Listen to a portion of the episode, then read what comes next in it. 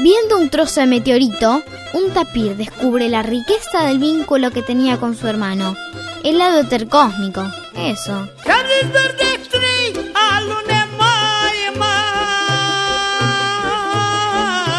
Desde hace ya un buen tiempo, la cuestión de la grieta famosa. Es, una, es un tema recurrente en los medios de comunicación, en cualquier charla de bar, la grieta, la grieta, la grieta.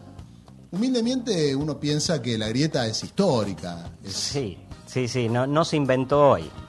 No la, inventó la nata. No la inventó la nata, la inventó tal vez, se inventó antes de, de 1810, si, si querés. Donde hay una injusticia hay una grieta. Hay una grieta y donde hay dos, dos proyectos en pugna hay una grieta. Y desde mi punto de vista es insalvable, pero... En algún momento, en algún momento, aquellas personas, o uno cree o siente, que aquellas personas que han procurado, poniendo el cuerpo, cerrar esa grieta, fueron nuestros caudillos. Exactamente, grandes olvidados, y no solo grandes olvidados, sino además este, son los malos de la película para la historia oficial en general. Pero esto lo vamos a saber bien después de charlar con, con alguien muy especial. Hemos decidido, junto al Flacucho, llamar a Gustavo Battistoni. Él es escritor y periodista, autor de varios libros, entre ellos Disidentes y Olvidados, Mujeres y Hombres de mi Santa Fe, y está por publicar Gustavo Battistoni una biografía de Stanislao López que tiene como título Stanislao López, nuestro contemporáneo. Gustavo Battistoni, el Mono Vázquez y el Flaco Jaime te saludamos. ¿Cómo estás? Bienvenido. Eh, buenos amigos, eh, buenas noches, ¿cómo les va? bien, bien, bien. Acá en el medio de la pampa húmeda. ¡Ah!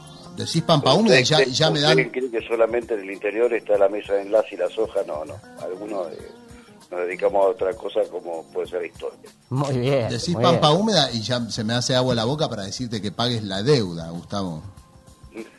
un asado, un asado, lo voy a invitar a un asado. Muy bien. Gustavo, antes de, hablar de los caudillos en general, me gustaría que contextualizaras brevemente en qué época nos paramos, situación geopolítica, en fin, datos relevantes. No, el, tema de, la grieta es pertinente porque ya desde los orígenes de la Revolución de Mayo, la Argentina se dividió en sabedristas y, morenistas, después eh, San Martín, un dato que a veces no se conoce, tuvo un enfrentamiento feroz con las autoridades del directorio, con Pueyrredón, con Cotó, eh, Artigas contra Buenos Aires y los portugueses, eh, bueno, Rosas contra Alberti, Sarmiento, o sea, la grieta es una constante de la República Argentina y, bueno, de todos los países también. Y, en general los que son denigrados eh, dentro de la grieta son aquellos que representan los intereses populares, como pasó con el caso de Manuel Dorrego, que fue gobernador de Buenos Aires, fue fusilado por ser la expresión del, Partido Federal por los unitarios de aquel momento encabezados encabezado por la Valle. Eh, y bueno, eh, esta es una constante y, hoy en día la utilización de la grieta tiene un sentido, eh, sobre todo, peyorativo hacia los sectores populares, pero antes también. Antes siempre se, se intentó eh, poner a, los malos de un lugar. Eh, Sarmiento, en el Facundo, un libro muy, muy citado pero poco leído, ponía la barbarie del lado de, los caudillos que representaban a los pueblos del exterior. Y eso sigue siendo una, constante en nuestro país, ¿no? Y eh, Gustavo, eh, en, en, esos momentos de, tanta efervescencia, eh, volviendo al tema de los caudillos no de hoy, que también sigue la efervescencia, ¿qué figuras se destacan? En, nombres de qué ideales y en contra de cuáles otros podemos marcar hitos este, en cuanto a nombres? Bueno, el más importante que tuvo, por lo menos Río de la Plata, fue Artigas eh, hace poco se cumplió un nuevo aniversario de su fallecimiento. Él, de 1820 a 1850 tuvo que exiliarse en Paraguay, donde murió porque eh, la, inquina, la insidia de los porteños y los portugueses lo llevó al exilio y Artigas tiene eh, la, la, característica de que ya en la asamblea del año 13 él proponía la independencia, tres años antes de, lo que fue el Congreso de Tucumán, él, mandó una serie de diputados a la asamblea del año 13 para para lograr la independencia, esos diputados fueron rechazados. Fueron desconocidos, sí.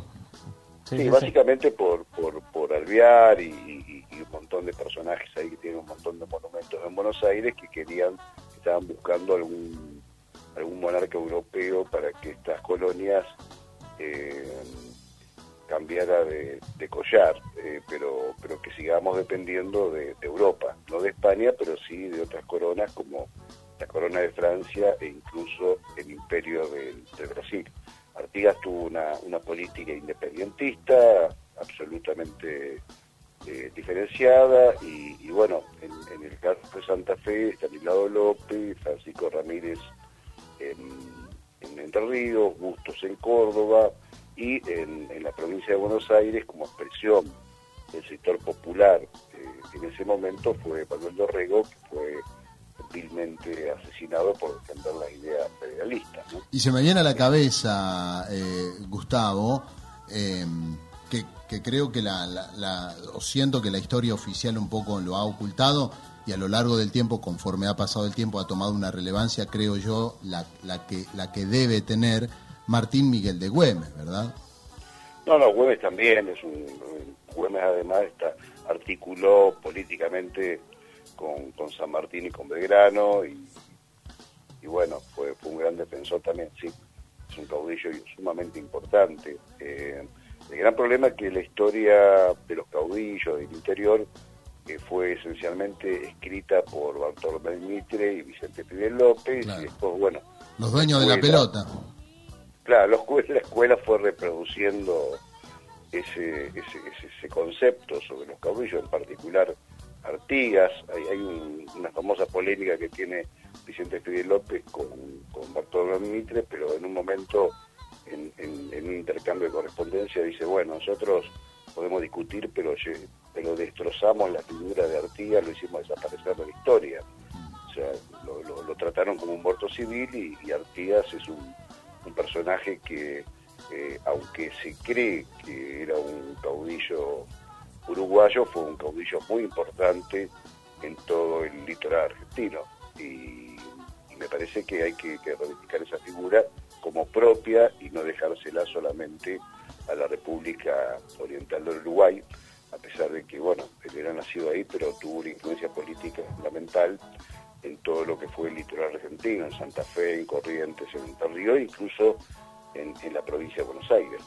Hay una visión impuesta desde las este, corrientes oficiales de la historia acerca de la inorganicidad, este, el salvajismo, el retraso en términos culturales y económicos que representaban los caudillos, ¿estaban organizados? ¿Respondían a, a, una causa común? ¿Pretendían el progreso?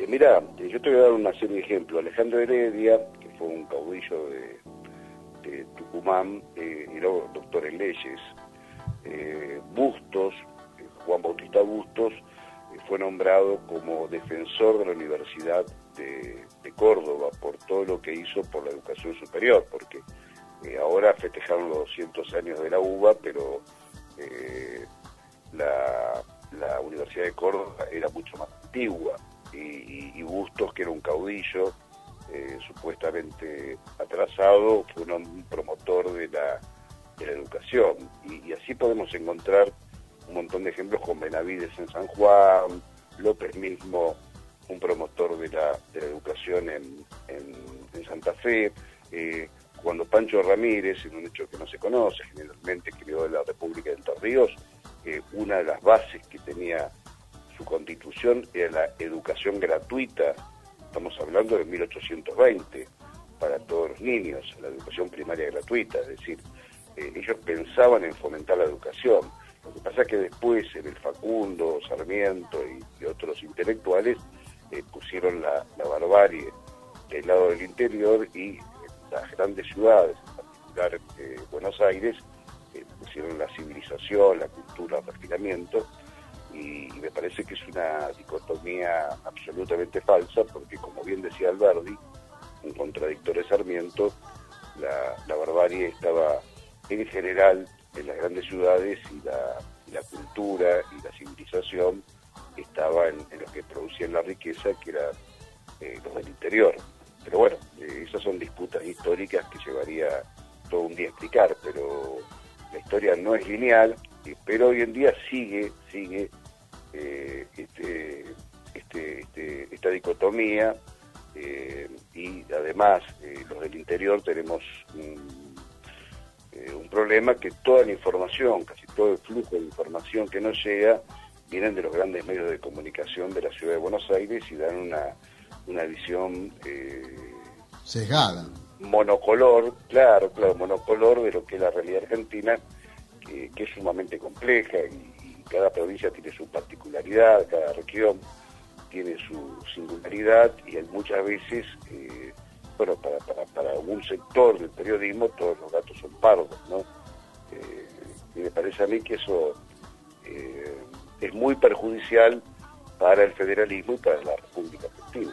Estamos hablando con Gustavo Battistoni, él es escritor y periodista y estamos haciendo un repaso, por así decirlo, de los caudillos de nuestra historia argentina. Gustavo, hay, hay un personaje de, de, la historia entre los caudillos que a mí me atrae particularmente, que me gusta mucho, que es el Quijote de los Andes. Nos, nos venimos un poquito más acá, a los 1860, 1860 y pico. ¿Qué nos puedes contar? acá, flaco, hace 75 mil millones estábamos hablando de 1820, ah, avanzamos unos 40 años más o menos. ¿Qué nos puedes contar de Felipe Varela en dos o tres pinceladas? Fundamentalmente, qué sé yo, eh, la batalla de Pozo de Vargas, que para mí fue un hito en los hechos posteriores, en cómo se desarrolló la historia, ¿no? No, la importancia de Varela es que es un caudillo que tiene una visión continental, porque él se opone a la guerra del Paraguay, en particular al mitrismo, hace una denuncia, un manifiesto, donde claramente se opone a, ese genocidio y llama a la unidad eh, sudamericana.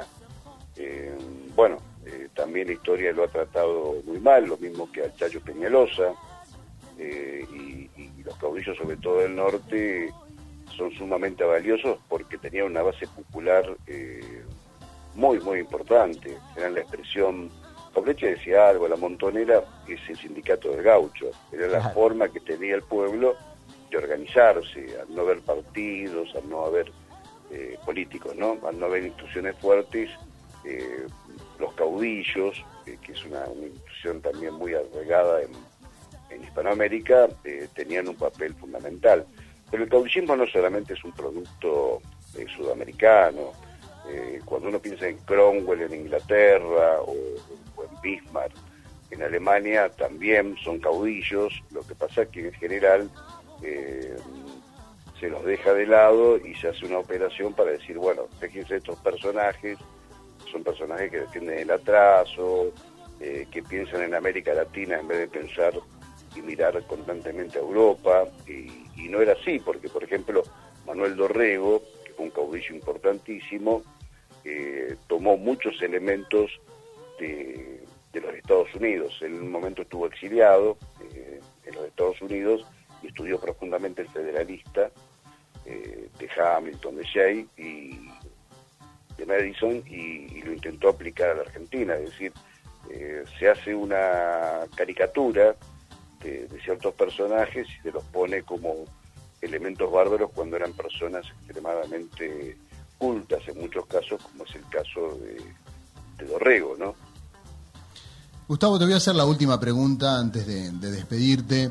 Situados en este año, en el 2021, donde vemos que, que, el país se debate entre ambos lados de la enorme e insalvable e histórica grieta ¿Qué legado podés advertir que nos hayan dejado los caudillos y quién de todos ellos, quizás si no a todos, eh, necesitaríamos que nos hable hoy y nos diga qué cosas desde tu punto de vista claro?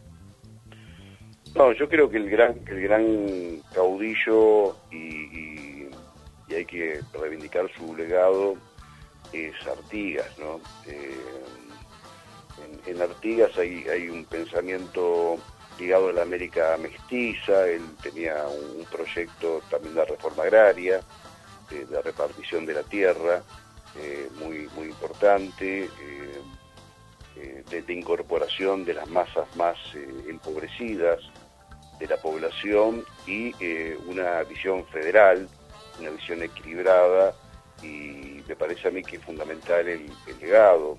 tampoco hay que olvidar el, enfrentamiento de Rosas con, con, las potencias, con la potencia anglo anglo-francesa, eh, y, bueno, lo que determinó que eh, José de San Martín le legara su sable.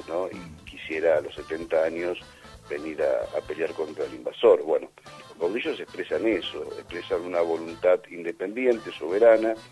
Yo creo que en Argentina en este momento, cuando uno ve eh, las recetas del Fondo Monetario o las políticas que se aplican no solamente en Argentina, sino en muchos países de la periferia, los caudillos eran representantes de la soberanía popular, pero también de una soberanía nacional, de un concepto de independencia, de un concepto de, patria grande, de unidad de América Latina, y yo creo que en Artigas eh, particularmente están todos esos elementos para, para recibir un legado fuerte y poder mirar con confianza el futuro. Gustavo, te agradecemos mucho eh, a veces parece mentira que uno tiene que, trasladarse tanto, tanto en la historia para, encontrar los principios y valores que esas personas tenían y que en algunos casos, en esta actualidad tan cruda y dura, están faltando. Te mandamos un abrazo muy grande y te agradecemos tu tiempo y tu charla. Gran abrazo. No, no, no, gracias a ustedes por, por, invitarme a charlar estos temas que son eh, importantísimos porque eh, hay una vieja frase de Cicerón, los pueblos que olvidan su historia están obligados a repetirla, ¿no? Me parece que hay que, hay que recuperar permanentemente la historia para no cometer siempre los mismos errores. Abrazo grande, Gustavo. Abrazo, Gustavo. Ahí estaba Gustavo Battistoni, escritor, periodista, amigo personal del Flaco Jaime. Alias El Bicha. Muy bien, eh, haciendo un repaso de nuestros grandes caudillos en nuestra historia argentina superhéroe desciende al centro de la Tierra. Un chino le pregunta la hora. El superhéroe se da cuenta de que se olvidó el reloj. Helado éter cósmico. Eso.